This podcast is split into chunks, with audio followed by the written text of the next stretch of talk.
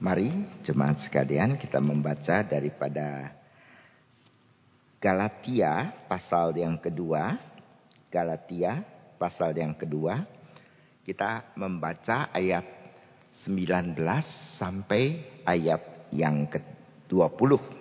Galatia pasal 2 ayat 19 sampai 20 seperti demikian. Sebab aku telah mati oleh hukum Taurat untuk hukum Taurat supaya aku hidup untuk Allah. Aku telah disalibkan dengan Kristus, namun aku hidup. Tetapi bukan lagi aku sendiri yang hidup, melainkan Kristus yang hidup di dalam aku. Dan hidupku yang kuhidupi sekarang di dalam daging adalah hidup oleh iman dalam anak Allah yang telah mengasihi aku dan menyerahkan dirinya untuk aku. Sampai sekian kita membaca firman Tuhan. Bapak Ibu sekalian, mungkin Galatia pasal 2 ayat 20 ini merupakan ayat yang familiar bagi kita. Kita sudah terbiasa ya mendengarkan uh, firman Tuhan ini atau mengkutip firman Tuhan ini ya. Bukan Kristus yang uh, bukan aku lagi yang hidup tapi uh, Kristus yang hidup di dalam aku ya. Uh, saudara-saudara surat Galatia ini tentu ditulis oleh Paulus kepada jemaat di Galatia. Kalau kita pikir-pikir Paulus itu adalah seorang Parisi pada waktu dulu. Pada waktu dia sebelum menjadi orang Kristen, dia adalah orang Parisi. Maka hidupnya sendiri itu menjadi contoh sebagai orang yang hidup di bawah hukum Taurat. Jadi dia hidup menurut hukum Taurat, berdasarkan hukum Taurat, mentaati hukum Taurat. Jadi jadi kisah yang dia lukiskan sebenarnya sama dengan kehidupan dia. Bahwa dia selama ini hidup berdasarkan hukum Taurat. Lagi pula kalau kita lihat Paulus bukan orang biasa. Dia sebenarnya adalah orang Parisi. Wah, orang pemuka agama boleh dapat dikatakan. Dia adalah orang Parisi, dia adalah pemuka agama. Maka Hal ini sebenarnya memberikan kepada dia sebuah identitas. Ya, identitas apa yang dia dapatkan dari uh, menjadi orang Parisi itu? Dia mendapatkan pertama misalnya dia mendapatkan kuasa. Wah, sebagai pemuka agama Saudara, dia berkuasa. Ya. Malah kemudian dia meminta kuasa khusus, otoriti khusus untuk menganiaya orang-orang Kristen. Sehingga setelah dia mendapat otoritas daripada uh, mahkamah agama, lalu kemudian dia pergi ke Damaskus untuk pergi mencari orang-orang Kristen di sana, lalu kemudian menangkap mereka, menganiaya mereka, memenjarakan mereka atau membawa mereka kembali ke Yerusalem untuk mendapatkan hukuman. Wah, kalau kita pegang otoritas, saudara, sebenarnya sangat sangat enak kan? Ya. Coba kalau kita kita pikir misalnya banyak orang biasa membeli senjata. Buat apa? Senjata itu memberikan kepada mereka otoritas, ya. Senjata itu memberikan kepada mereka sebuah power kepada mereka, ya. Sehingga wah, saya berani untuk melakukan ini karena apa? Saya punya pistol. Begitu kan? Jadi untuk apa mereka uh, membeli senjata? Ya untuk itu. Apalagi misalnya di Amerika, mereka uh, itu yang mereka kerjakan. Ya di Indonesia terutama di mana senjata sangat sulit untuk dapat. Kalau di Amerika masih bisa, tapi kalau di sini tidak bisa sembarangan. Ya kecuali yang berwajib. Tapi orang-orang kalau punya pistol dengan izinnya makannya, wah bangga. Wah, I have power. Ya, saya punya kuasa. Gitu kan? Selain daripada kuasa sebagai orang Parisi, dia punya prestis dong. Siapa? Paulus, wah orang Parisi. Wah, uh, orang yang dihormati, orang yang menyerahkan kehidupannya untuk mentaati hukum Taurat. Itulah kehidupan daripada uh, daripada Paulus. Ada prestise, ada kebanggaan di dalam masyarakat bahwa dia orang yang khusus yang apa namanya uh, dihormati karena dia menyerahkan kehidupannya bagi uh, supaya hidupnya itu mentaati hukum Taurat. Nah, itu adalah Paulus ya seperti dia kemukakan dalam uh, surat Filipi. Tapi kalau kita membaca dari Filipi pasal 3 ayat 8, kita melihat kemudian Paulus bisa mengatakan hal-hal yang dahulu. Wah, saya sebagai sebagai orang Parisi hidup taat kepada orang Paris, uh, kepada hukum Taurat, ya. Saya ini orang yang berprestise. Ya, saya mempunyai masa depan yang gemilang. Saya punya masa depan yang luar biasa. Karena saya nanti akan menjadi orang yang berjasa bagi orang Parisi. Menangkap orang-orang Kristen, menganiaya orang Kristen, mengembalikan orang yang mengikuti jalan sesat itu. Jadi,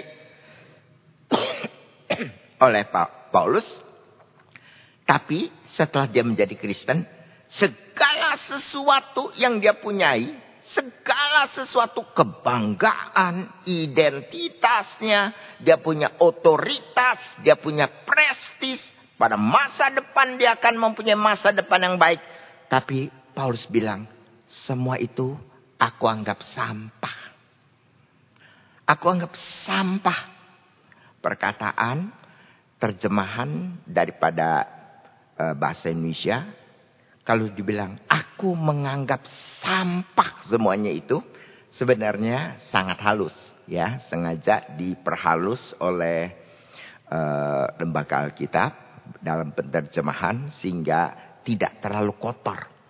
Tapi yang dimaksud daripada uh, Paulus, kata yang dipakai itu uh, di dalam bahasa asli adalah aku anggap sebagai kotoran jadi bukan sampah sekedar, tapi sesuatu yang mencicikan, sesuatu yang kotor. Sebenarnya adalah kotoran daripada manusia. Aku anggap semua itu sebagai sampah.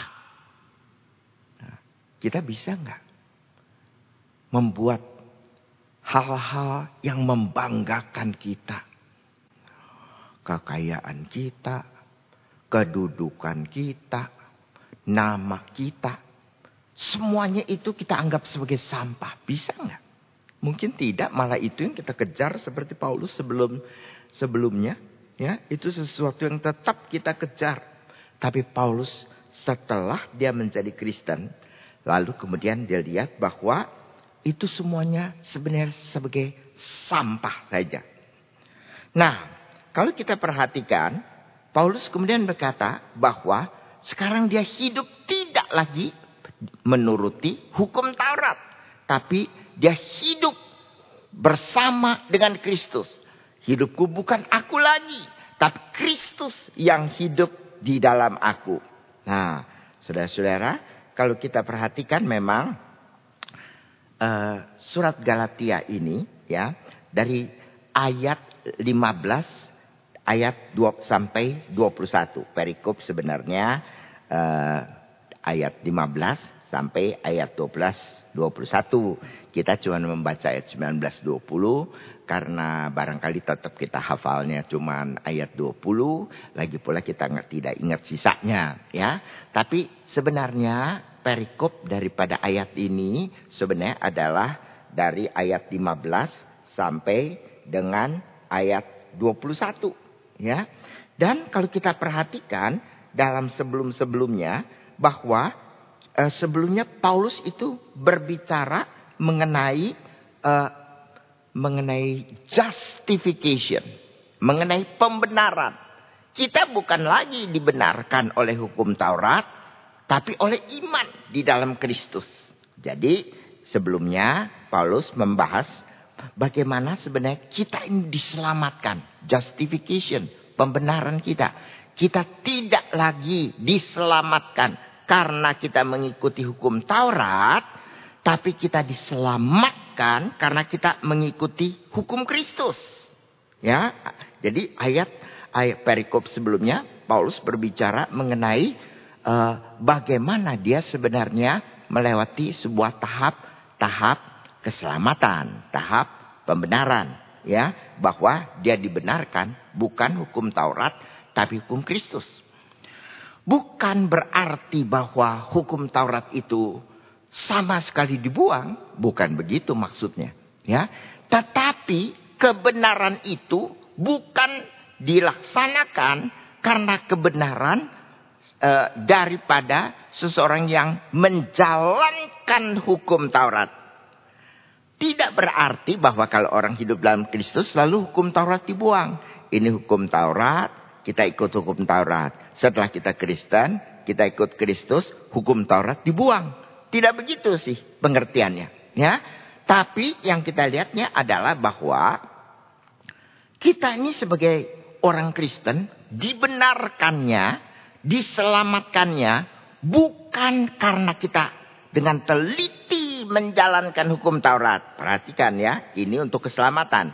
Kita di jalan menjalankan semua ini uh, apa namanya? Di dalam rangka pembenaran kita sebagai orang yang diselamatkan.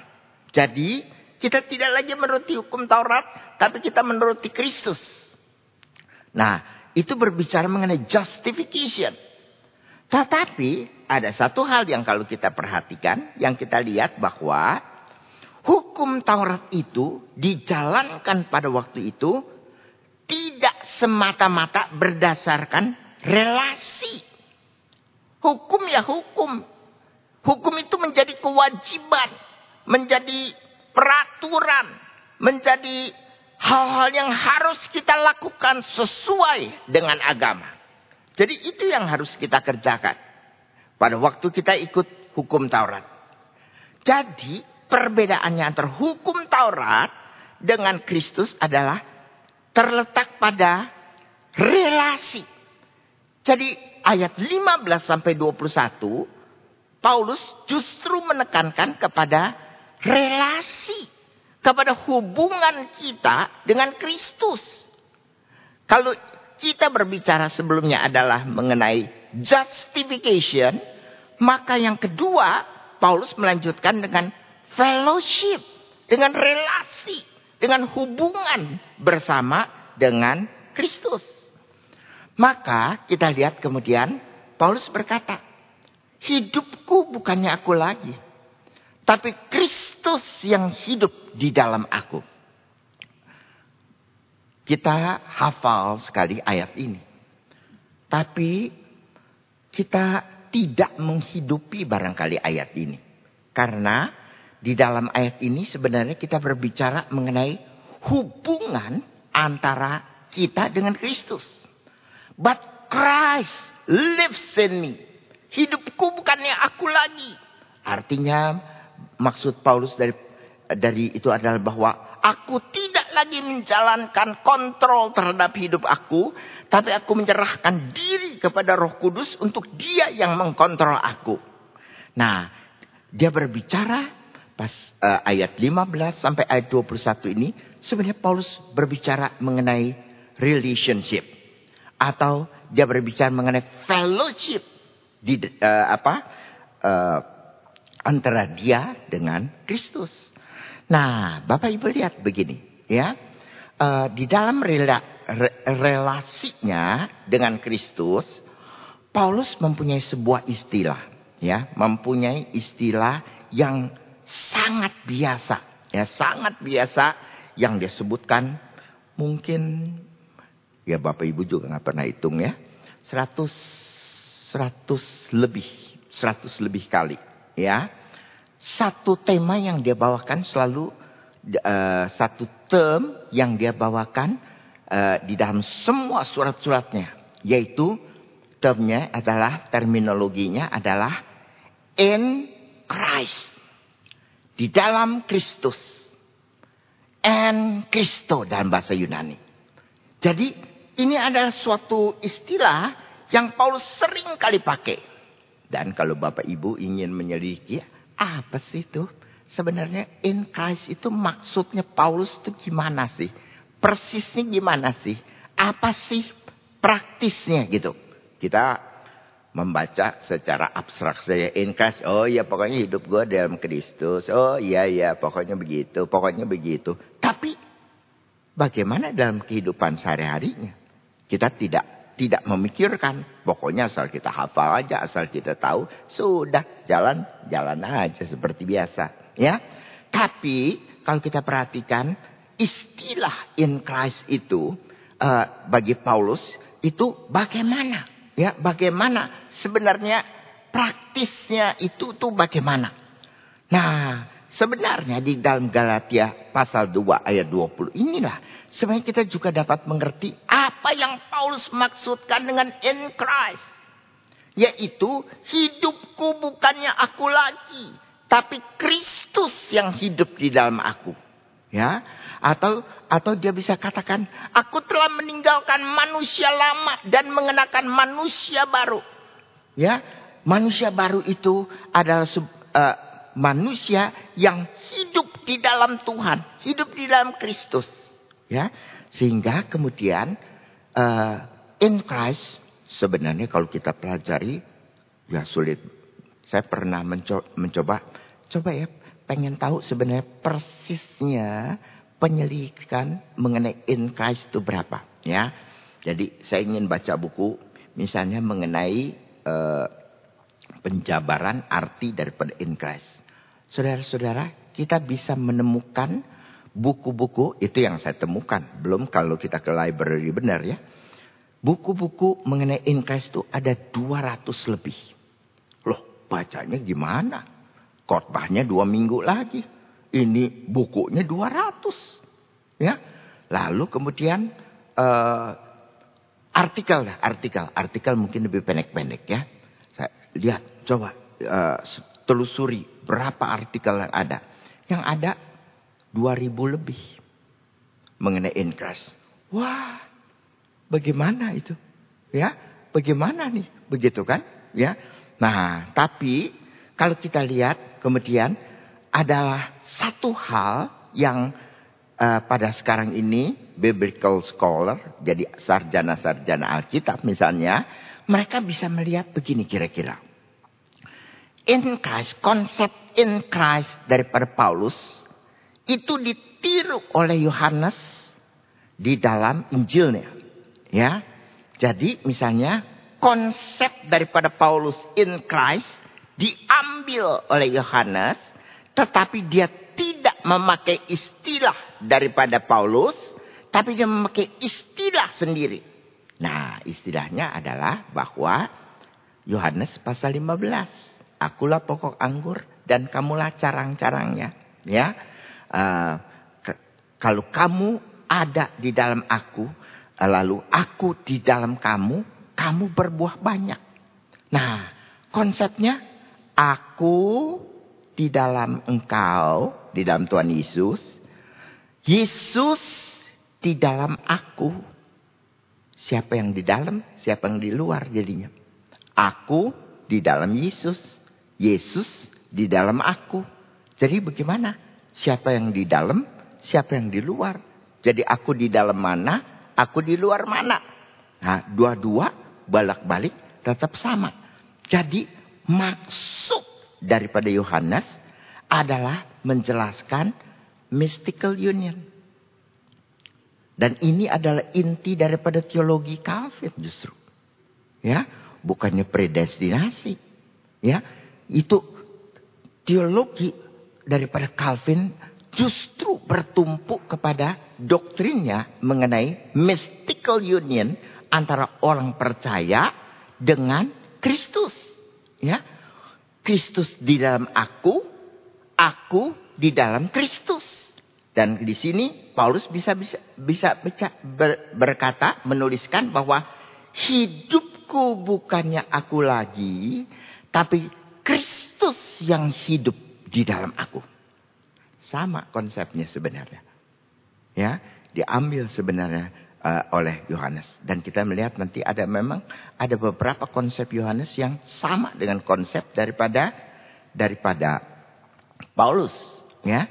Nah pada waktu kita melihat ini maka kita lihat bahwa apa yang Paulus maksudkan hidupku bukannya aku lagi tapi Kristus yang hidup di dalam aku itu menunjukkan kepada sebuah relasi kepada sebuah fellowship kepada mystical union, kesatuan mistis antara saya dengan Kristus. Nah, hidup daripada orang Kristen bukannya aku lagi. Bukannya hidup di bawah hukum Taurat, tapi hidup kita adalah hidup berdasarkan Kristus. Tetapi waktu kita hidup bersama dengan Kristus di dalam mystical union ini, maka tidak akan kita melanggar hukum Taurat. Tapi bukan lagi untuk menjalankan peraturan-peraturan. Tapi berdasarkan fellowship. Berdasarkan fellowship. Berdasarkan fellowship dengan Kristus. Seorang anak bisa taat kepada orang tuanya. Peraturan di rumah ini harus habis dari rumah. Taruh sepatu baik-baik. Nggak boleh lempar sembarangan taruh di tempatnya. Buka baju, ganti baju dengan baju rumah. Uh, makan harus tepat waktu, tidak boleh sembarangan. Misalnya, wah macam-macam macam-macam. Anak bisa nggak lakukan? Bisa, bisa lakukan. Bisa nggak dia nggak lakukan? Bisa, tapi ada hukuman. Begitu. Nah, bisa dilakukan itu. Tapi dia hidup berdasarkan peraturan.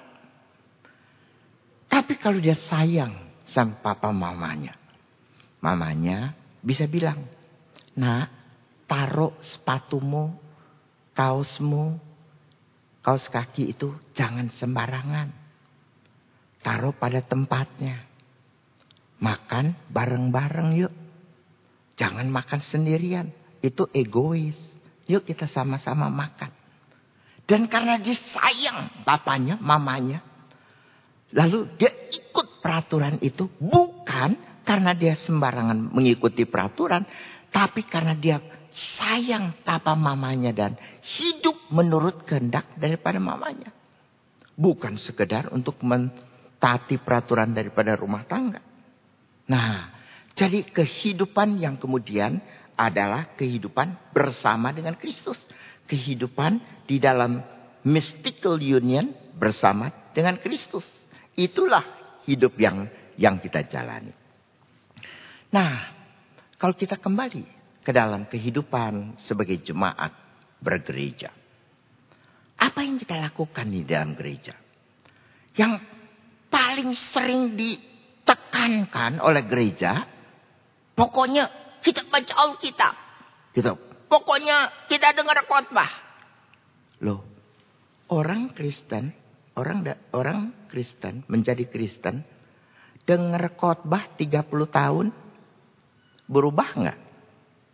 Tetap kita dapat mudah menemukan orang Kristen yang keberes. Baca Alkitab nggak? Baca. Doa nggak? Doa saban malam, saban hari. Ikut persekutuan doa gak? Ikut persekutuan doa. Nah, 20 tahun. 30 tahun jadi Kristen. Tapi tidak ada perubahan. Tidak berubah. Tetap aja kehidupannya sama. Tetap aja kelakuannya sama. Tetap aja tidak ada perubahan.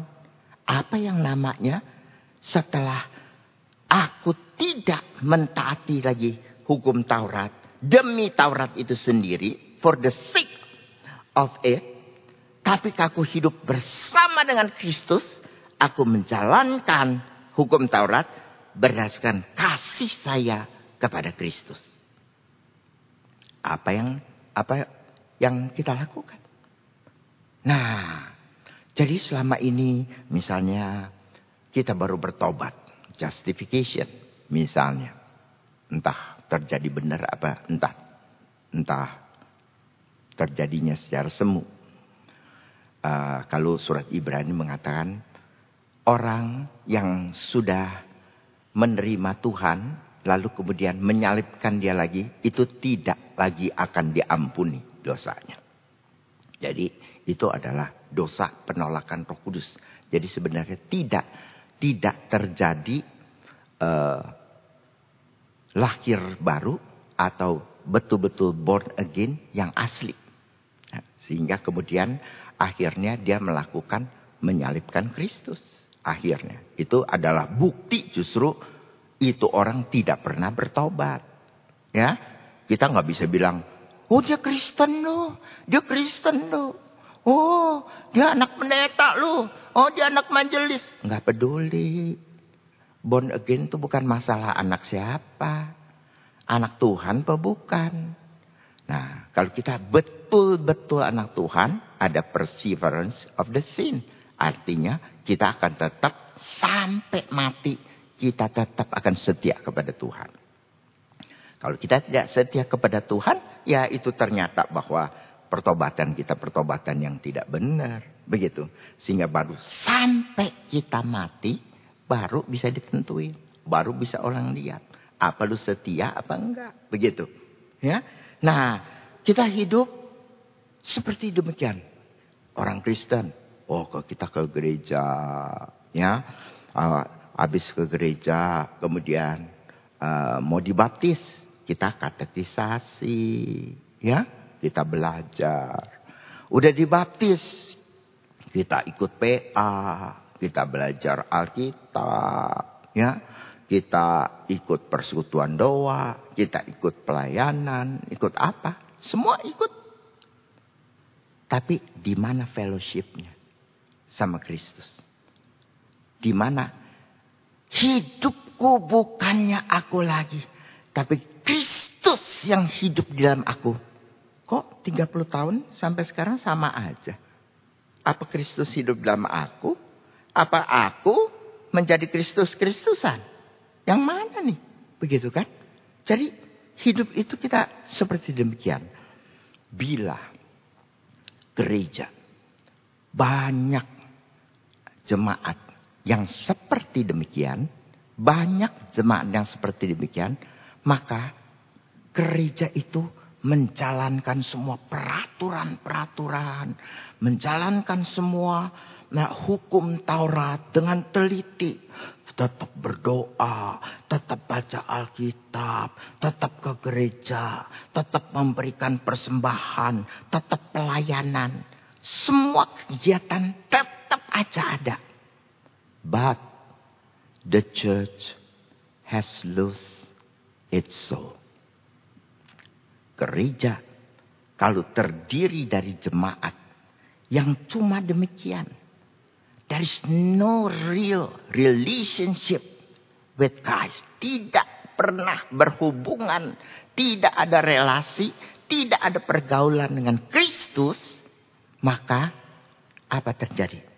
Jika jemaat seperti demikian, maka jemaat itu boleh dapat dikatakan kehilangan jiwanya.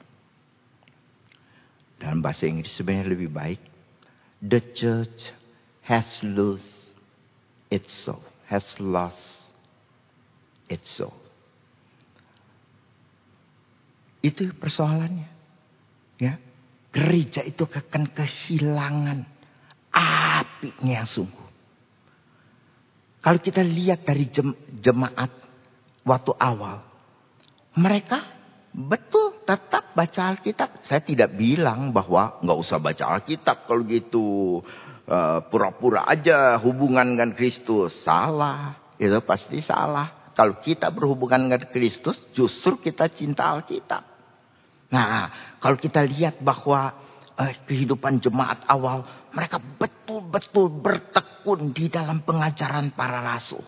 Mereka mempelajari firman Tuhan. Mereka dengan setia. Mereka berkumpul dikatakan. Waktu itu belum ada kebaktian kan. Tapi mereka tetap berkumpul bersama. Mereka berdoa bersama. Mereka memecahkan roti. Dalam hal ini kita bisa melihat sebagai perjamuan kudus. Meskipun mereka melakukan di dalam bentuk perjamuan kasih. Nggak kayak kita sekarang.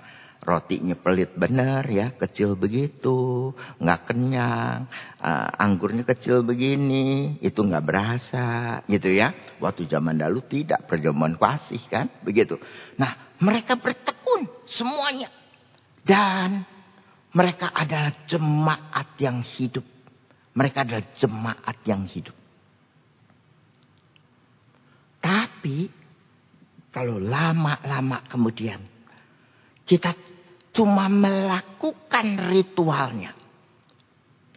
Jadi kebaktian sebagai ritual. Kenapa ke gereja? Ya disuruh ya. Ya orang Kristen ya mestilah.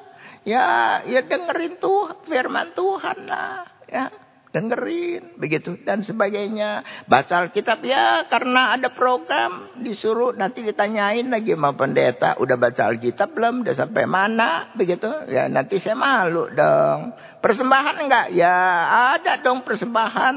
Malu dong kalau enggak persembahan. Lalu kemudian uh, apa namanya uh, doa persekutuan doa dan sebagainya. Semua kita ikut. Semua kita ikut semua kita jalani. Tapi yang kita jalani adalah ritual. Dengan demikian, the church has lost its soul. Pada waktu GKI Greenfield akan merayakan ulang tahun, selebrasi ulang tahun ke-40. Kita boleh tanya, seberapa banyak yang betul-betul hidup di dalam relasi dan fellowship dengan Tuhan.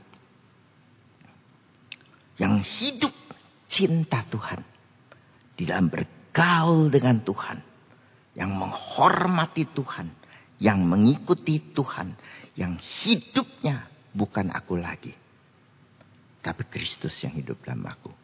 Berapa banyak jemaat yang hidup secara demikian bukan sekedar menjalankan hukum Taurat tanpa fellowship with Christ. Maka the church has lost its soul. Mari kita menjadikan sebenarnya ulang tahun selebrasi daripada gereja adalah selebrasi kalau kita benar bersuka cita benar-benar sekutu di dalam Kristus. Mari kita berdoa.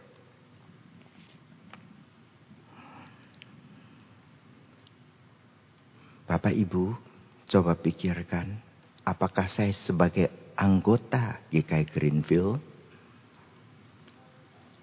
saya betul hidup seperti Paulus. Hidupku bukan aku lagi. Tapi Kristus yang hidup di dalam aku. Dan yang hidup yang ku hidupi di dalam daging ini adalah hidup di dalam anak Allah. Di dalam fellowship. Di dalam relasi dengan Kristus yang mengasihi aku. Apakah kita sebagai jemaat Greenfield demikian?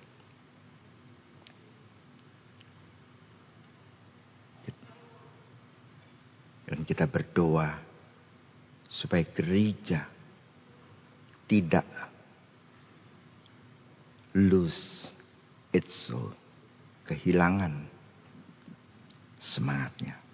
Kehilangan jiwanya.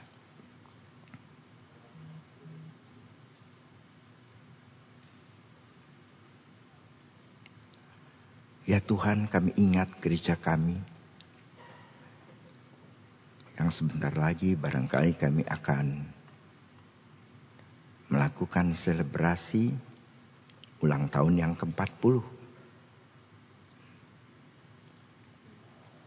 Tapakah apakah hidup kami ini adalah hidup sekedar menuruti hukum Taurat, menjalankan ritual tanpa fellowship dengan Tuhan